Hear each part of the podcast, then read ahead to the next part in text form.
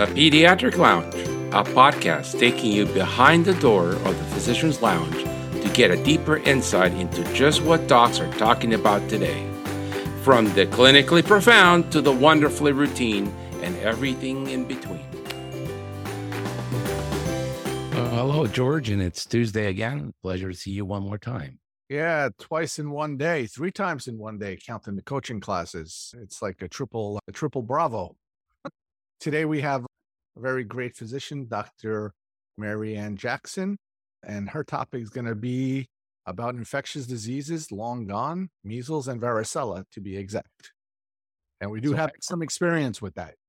I first had the pleasure to meet Dr. Jackson at the Miami Postgraduate CME in 2020, right before COVID. And boy, was she full of insight, like an oracle. We had finally the pleasure to once again meet this past March in Miami again at the Children's CME. She's a phenomenal woman, a phenomenal pediatrician, infectious disease specialist, vaccinologist, dean, and educator. And now I also find out that she is a co-fellow of one of the people that I admire most on this earth, Dr. Carla Odio, and one of my dear mentors. I am so delighted to have her on the show to record the horrors of the classic pediatric illnesses that are no longer with us, thanks to the work she has done and the work of community pediatricians that vaccinate one child at a time. Welcome, Dr. Jackson. Thank you so much for being with us. Thanks, Dr. Brava. Thanks, Dr. Rugu, for having me. I'm going to start with asking you, Dr. Jackson, why did you become a pediatrician and infectious disease specialist? My path to becoming a pediatric infectious disease specialist certainly started during my medical school years when, remember, back when I trained, 80% of children with childhood cancer die. And as a medical student, what I remembered is they died of infections or they died of complications of their cancer, meaning they died with bleeding, dyscrasias, such. What I realized at that time is maybe I had a chance to impact on their survival by creating a path to treating some of the infections like aspergillosis that were killing these children. So as I decided on a path from pediatrics at Cincinnati Children's Hospital, it's a very interesting fact that I think you'll enjoy. So when I went to Cincinnati Children's, there was no infectious disease faculty there. And in fact, Dr. George McCracken and Dr. John Nelson came about every 3 to 6 months to provide consultation. And as the intern who was interested in infectious diseases, I would prepare the cases to discuss with them. So along came Dr. McCracken and Dr. Nelson on a regular basis. I shared our cases. I learned more knowledge. I got interested in the pharmacokinetics and pharmacodynamics of drugs that we use to treat infections. And I became an enthusiastic learner of communicable diseases in childhood that we could impact by vaccine. And so that was my path, the pediatric ID. It was George McCracken and John Nelson. Wow. And so you went on to work with Dr. McCracken and Dr. Nelson in Texas. How was it to work in such a huge children's hospital with such huge eminences in the world of pediatrics? So I went from Cincinnati Children's Hospital to the University of Texas Southwestern to be a fellow of George McCracken and John Nelson after residency in Cincinnati. And it was amazing. It was amazing on one respect because Heinz Eichenwald was still there at that time. And so I can remember some of our initial infectious diseases morning reports where we talked about children with what we then called aseptic meningitis, which really was a variation of a number of different enteroviruses. But always Dr. Eichenwald would bring up polio, and Dr. McCracken would say, we've cured polio. Now we're talking about enteroviruses as we spoke about those children. So it was energizing. It was amazing. They were remarkable mentors. And during the time that I was there as a fellow, was when the infectious disease, the Pediatric Infectious Disease Journal was first launched. And so my instructors, my mentors in writing up research were George McCracken and John Nelson. Wow. Wow. Wow. They are phenomenal human beings. I'd ask Dr. McCracken if we're supposed to give steroids before you give the antibiotics and meningitis, the pneumococcal meningitis, for those of you who don't remember that horrible disease. He said, yes. I said, why don't we do it interarticularly, just like we do for the cancer patients? And he giggled. This is in Washington Hotel. He giggled. He says, that's an excellent question, Herb. And I'm like, oh, maybe I'm going to get a fellowship with him or something. He goes, I did that. I think he used a rabbit model for meningitis. Yeah, he had a rabbit model for meningitis. I did that in the rabbit model, and every rabbit that I injected with steroids directly into their CNS died soon thereafter. Oh, not a good idea. It's a great idea, but I suggest you never bring it up again. But he was so gracious. He was giggling and laughing. It was just like, I thought of that idea too. It's a great idea, but it doesn't work. So anyhow, George, you had the pleasure of encountering measles when measles is not a disease that we see anymore. You were a resident in New York City. I was a resident in Jersey City Medical Center. What year was that? Oh boy, 1993. If you look up and do a Google search, there was an epidemic, a mini epidemic in Jersey City, in New Jersey. It started at Rutgers University, I believe. We were admitting these children with, I remember that we used to call it hyperpyrexia and rash. Huh. That was your diagnosis. So a lot of fever with the rash. Kids were miserable, dehydrated, just irritable, more than just a fever, right? So they'd get admitted, give them supportive care, IV fluids. I don't remember what else. Did we do anything else? Did we give them just the coverage? I don't remember. Anyway, so they'd be admitted. And then I'd work in the emergency room. Some of the kids were really sick. Some of them were not so sick. They'd get discharged. And then one day, as an intern, I was having a fever, of course. And I go to work. And then I just like passed out. And then I had the classic, it looks like paint dropped onto your head from head to toe, rash, conjunctivitis, cervical nodes, coughing, fevers, 105. You know, I'm in the adult, they take me to the adult side of the ER, and they're looking at me like I have some Ebola virus or something weird. Nobody knew what it was, right? So it's sitting there for hours, IV fluids, and nobody knew what I had. Then they're talking, then maybe we'll do a spinal tap, we'll start antibiotics. And then we had some of the residents that were around and they heard I was... George, did you have photophobia? No. No. Did you have diarrhea? Do you remember? No. Okay. And so then no one knew. And then your pediatric residents came to visit. They came to visit to see what's going on. And they said, oh, you look like all those kids were admitting on the floor. And then they told the adult medicine and they did titers. And of course, it was measles. Now, why did I have measles? Interesting. I got my measles vaccine, but I was of the generation that could have had one, but should have had two.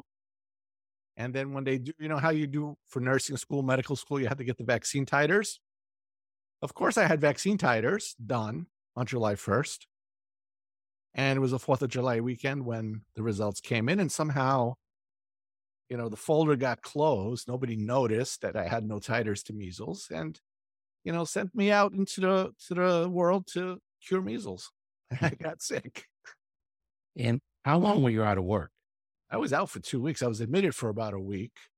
And you know, I do remember being in the hospital, you know, they're giving you IV fluids and you're just thrown in the bed somewhere. But like, even like with COVID, it creates this thick membrane inside your airways. And I think that's what creates the respiratory distress, because you can go and just like pull it out of your mouth, out of your throat, just thick exudates. Were you miserable? I got better, of course. Was that? Were you miserable? I was very miserable. Very miserable. So it's not just a cold. And then to add insult to injury, what happened is I think I was vomiting, right? And I was vomiting a lot in adult medicine. What do they use for vomiting? Composine? And what do you think happened with that?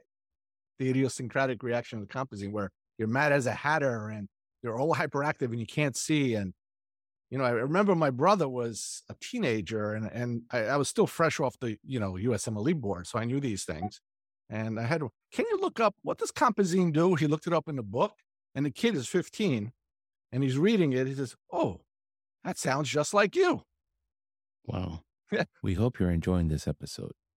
As you know, George and I are passionate about independent community pediatrics. We honestly believe this is the best care for children across the U.S. Chances are high your vaccine program is not as effective as you think. After factoring in time, waste, fees, and the many other costs, many practices barely break even. That's where Canad comes in. They do everything from buying the vaccines to managing all the paperwork to making sure you get paid fairly for both private and VFC vaccines. You simply scan the vaccine and you're done. We partner with them to offer you a free lunch where they'll help you understand the financials of your vaccine program in more depth. Just go to canid.io/lounge to learn more. That's canid.io/lounge, or look for the link on the show notes. Wow. So Dr. Bravo, you know, one thing that's interesting about this, the story that you alluded to, and I'll just comment on with another personal experience. So I'm the oldest of five children. I was born in 1953. I did have measles, as did my first four siblings. One of the most common and unique features of measles was photophobia. And I can distinctly remember being in my living room and my mom making sure that all the blinds were closed. And of course, you know, I was the index case and spread it to all of my siblings. Right. But it's important to think about in terms of measles because, you know, there are 5 reasons why we are going to continue to see measles across the world, and including within the United States. It's really difficult to recognize in the prodromal stage because the prodromal stage is all fever, and nonspecific fever doesn't clue you into the diagnosis. The way measles looks typically is ratcheting fever for the first 4, and then by the time the rash has onset, the fever actually has disappeared. And so that makes it a very difficult diagnosis unless you're a savvy clinician and you recognize the rash, which starts at the head and works down from the body, and then the association of cough, coryza, and conjunctivitis. The second piece of why we'll continue to see measles is that the herd immunity threshold is at least 94%. That's required to prevent transmission. And we're always going to see, I think, pockets of unimmunized or under-immunized individuals. So then the third reason is by the time you do diagnose measles, it's already spread to the susceptibles. And of the susceptibles, 90% will develop disease. And it's just, you know, if you think about the fact that it's globally still very prominent, it's just a plane right away. And within the United States, the 5th important reason is that we have many states that allow personal vaccine exemptions, and there are hotspots for vaccine preventable diseases like measles around the country. It's just very, very fascinating to consider the fact that we'll still see this disease. Yeah. I remember in Costa Rica, in the pediatric ID ward, they were always so concerned about dehydration for these kids.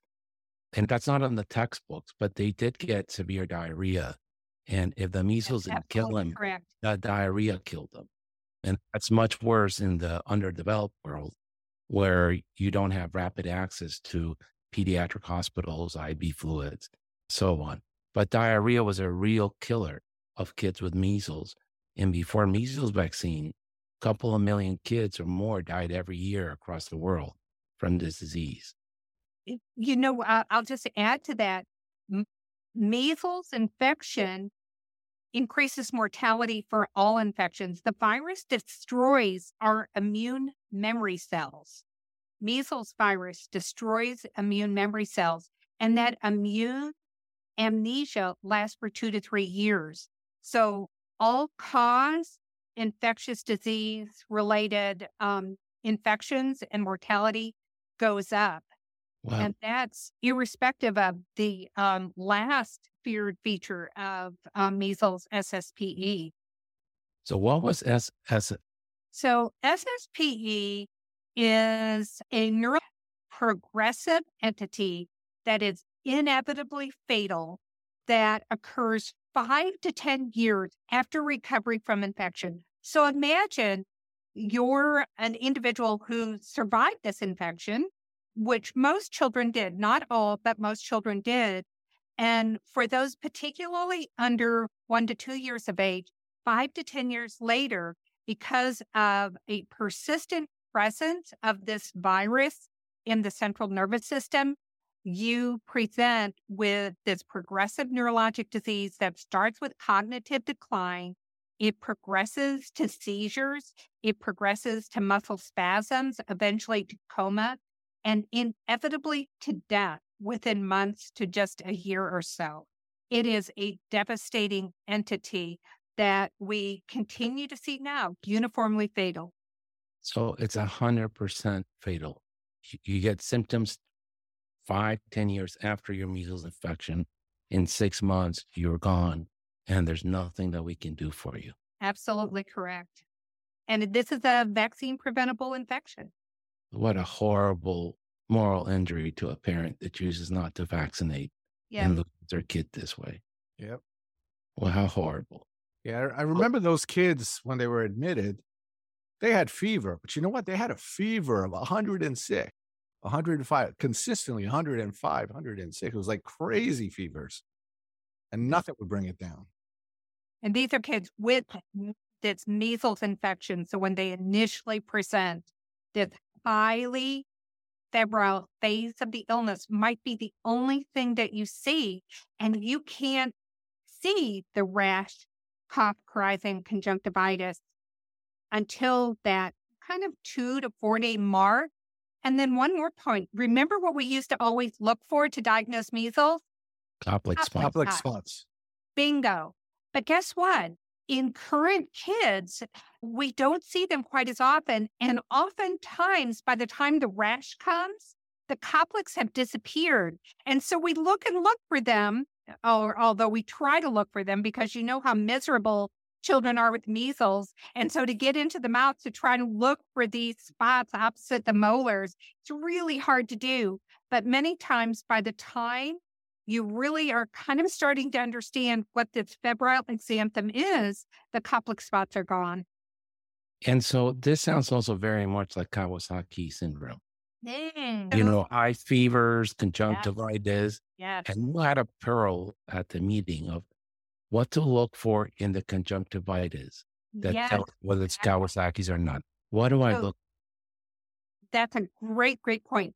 So within the differential disease of Kawasaki disease, it always is measles. And your clue there is vaccinated or not vaccinated for the most part.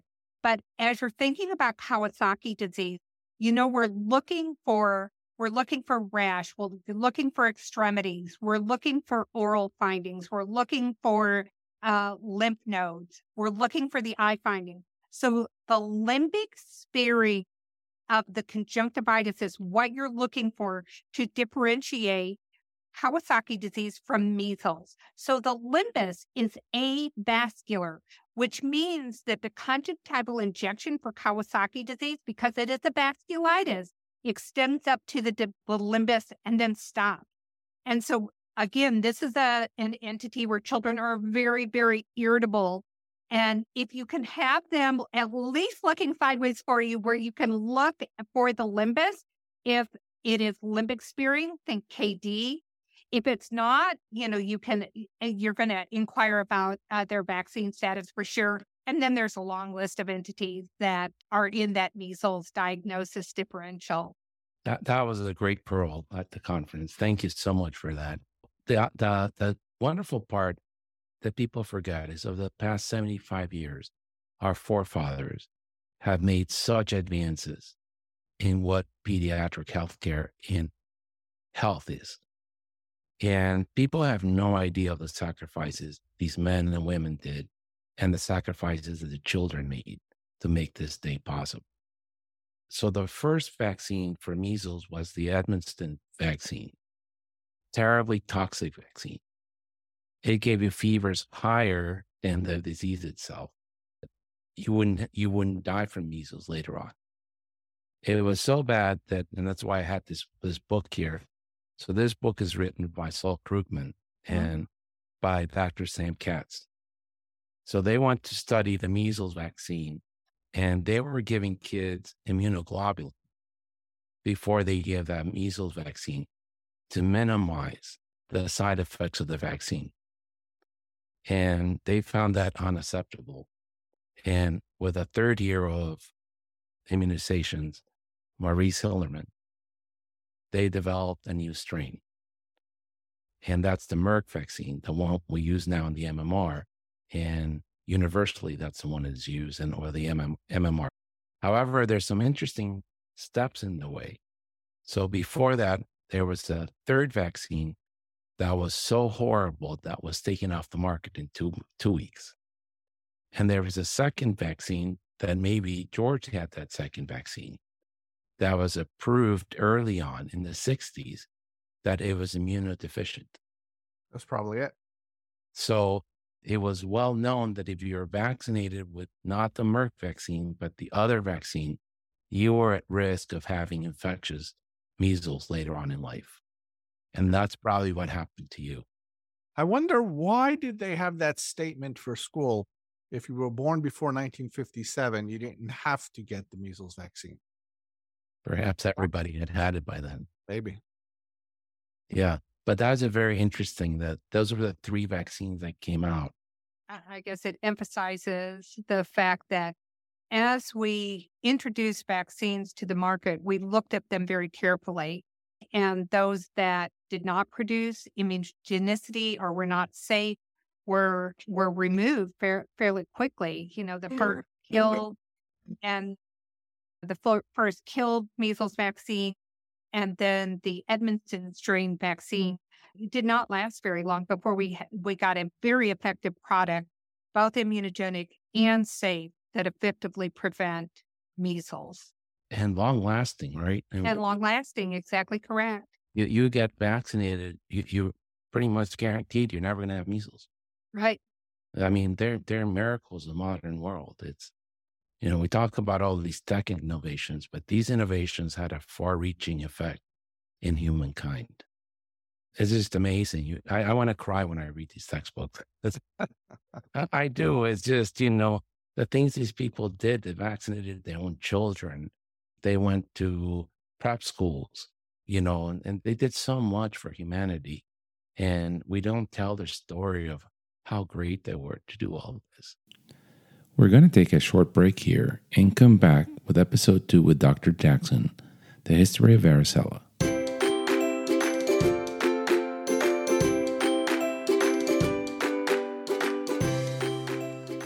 The Pediatric Lounge, a podcast taking you behind the door of the physician's lounge to get a deeper insight into just what docs are talking about today.